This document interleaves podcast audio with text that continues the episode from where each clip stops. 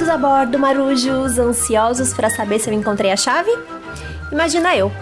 Pra quem não se lembra, no último episódio eu fui atacada por águas vivas, tive um encontro com a Nina Duvai, voltei pra minha história, peguei carona com a tartaruga e cheguei na Fossa das Marianas, onde eu fui interrogada por uma voz sinistra na escuridão. Quem ainda não ouviu o último episódio, é melhor ouvir ele e todos os outros pra entender tudo isso direitinho.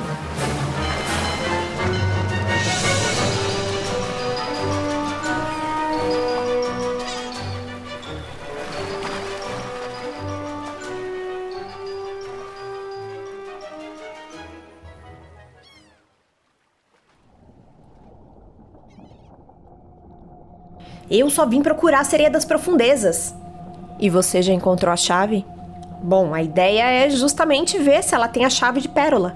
A sua chave, Maia. Sem a sua chave, você não pode encontrar a sereia das profundezas. Que chave, senhora voz apavorante da escuridão? A chave que abre seu coração, Maia. Que abre seu peito desse silêncio repleto de ilusões. É, meu coração tá bem de boa aqui, senhora voz. Eu só queria mesmo saber o caminho até a sereia das profundezas, porque eu tô perdida. Mentirosa! Aqui nas profundezas não há espaço para mentirosos, Maia. Ou você fala a verdade ou não sairá daqui para contar nem essa nem nenhuma outra história. Pera, isso aqui tá mais familiar do que eu gostaria. O que são essas luzes subindo aí? Ó, oh, meu coração tá ótimo, viu? Tá, tá um pouco acelerado agora, mas eu tô bem de boa, sério. Mentirosa!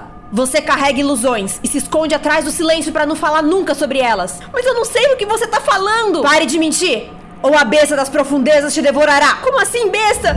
Meu Netuno é o monstro do meu sonho! É o monstro do meu sonho! O que você quer de mim? Conta a verdade, Maia! Abra o seu coração e fale das suas ilusões! Eu não sei do que você tá falando! Alguém me ajuda! Socorro! Mentirosa! Será devorada como todos os outros mentirosos antes de você! Tá bom, tá bom! Eu acho que eu não mereço ter um final feliz!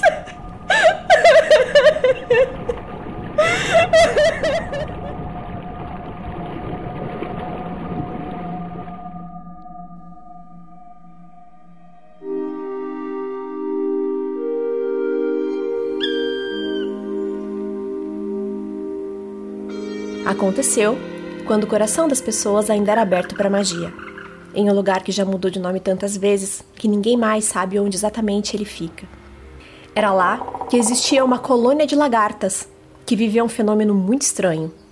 Com medo de alçarem voo, serem caçadas por pássaros e tornarem-se alvos fáceis por conta das cores de suas asas, começaram a encruar sua metamorfose. E tornavam-se qualquer coisa entre um casulo e uma larva que não era nem uma coisa nem outra. Com isso, a população rastejante permaneceu abrigada em seu tronco de árvore, sempre convencendo os filhotes a seguirem seu exemplo e não se metamorfosearem completamente. Surpreendentemente, a espécie continuou se multiplicando, mesmo que incompletas e limitadas à copa da única árvore que habitavam. Até o dia em que um ovo foi botado virado para o céu, e quando a larva eclodiu, a primeira coisa que seus olhos turvos viram foi a luz do sol atravessando as folhas da copa da árvore. A lagartinha ficou ali encantada, olhando a dança dos raios com o vento e o seu reflexo nas folhas, até os olhos lacrimejarem. Depois, conseguiu enxergar o azul e as nuvens. E então sua mãe veio cuidar das larvas recém-nascidas e, chocada com o que viu, a colocou na posição correta, olhando para baixo. Passou o resto da sua vida com aquela imagem na cabeça. O céu, o sol, o vento. Queria atravessar as folhas e viajar por toda aquela beleza, mas a maior parte do tempo era obrigada a olhar para baixo por conta do seu corpo alongado. Cresceu mais triste do que as outras larvas, pois sentia que seu mundo era mais do que aquela árvore. Ela queria descobrir coisas, conhecer o céu estrelado. Algo lá no fundo lhe dizia que viver daquele jeito era apenas sobreviver. Ouvia lendas sobre lagartas que se transformavam em fadas e voavam, mas os mais velhos lhe diziam para tirar aquilo da cabeça, pois eram apenas contos de fadas. A lagartinha desejava tanto desbravar o mundo que chegava a sonhar que se tornaram desses seres mágicos. E então acordava para a desilusão da busca pela melhor folha para comer sem se queixar. E quando entrou na adolescência da vida das lagartas, seu corpo começou a mudar. Uma fome fora do comum lhe acometeu e logo sentiu a necessidade de encontrar um lugar calmo para repousar. Teve medo, pois sua mãe lhe disse que quando isso acontecesse, a metamorfose estava a caminho. Devia lutar contra ela com todas as forças e continuar pela busca de folhas, pois logo o desejo de se recolher passaria e tudo continuaria como sempre fora. Há séculos que a vida das lagartas era assim e ninguém sabia ao certo o que aconteceria se ela se deixasse levar, mas todos tinham certeza de que não era nada bom, ou os antepassados não teriam aprendido a controlar a metamorfose nem continuariam habitando a árvore desde tempos tão remotos. E ela até tentou se controlar por algum tempo, mas logo levou em consideração que toda uma vida grudada ao chão não seria melhor do que nunca mais poder ver o céu. Antes de decidir pela metamorfose, ainda tentou conversar com outras lagartas, mas seus amigos mudaram de assunto, os mais velhos simplesmente ignoraram e seus pais ficaram preocupados com a possibilidade de alguém ter ouvido a sua filha dizendo aquela heresia. Então, cansada de se sentir estranha, começou a subir o tronco da árvore buscando lugar para ficar sozinha. E lá no alto, na ponta do galho sob o calor do sol, lá se sentiu em paz. Lá, finalmente pôde descansar e quando a sonolência dominou, conseguiu sentir sua pele começar a endurecer e se transformar em uma casca, antes de perder completamente os sentidos. Despertou um bocado dolorida. Percebeu-se presa e notou que um invólucro a envolvia. Se desesperou e começou a fazer força, fazendo com que a parte sobre sua cabeça se rompesse. Quando se acostumou com a luz, percebeu que estava de cabeça para baixo. Fez mais força e aos poucos foi conseguindo aumentar a fresta e se arrastar para fora da crisálida.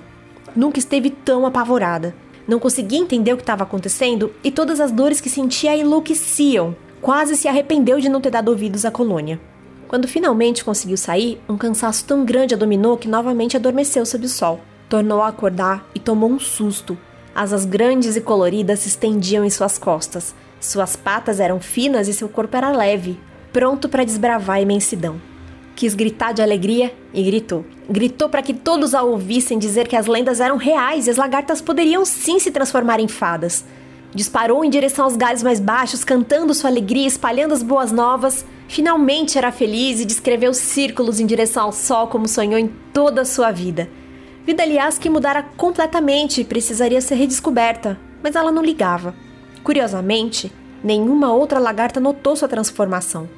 Por mais que ela gritasse e tentasse avisá-las, todas as outras ignoraram sua presença e continuaram olhando para suas folhas, totalmente indiferentes ao que para elas não era possível.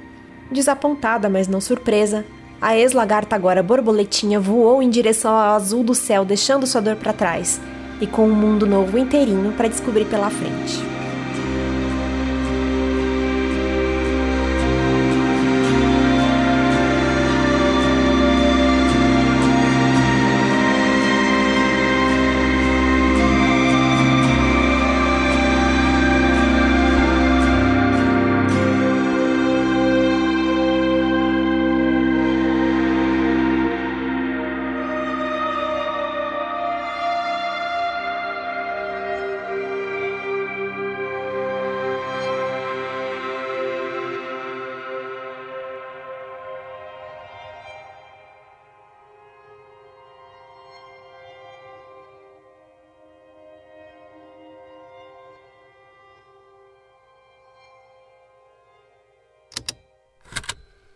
Estalo Podcasts.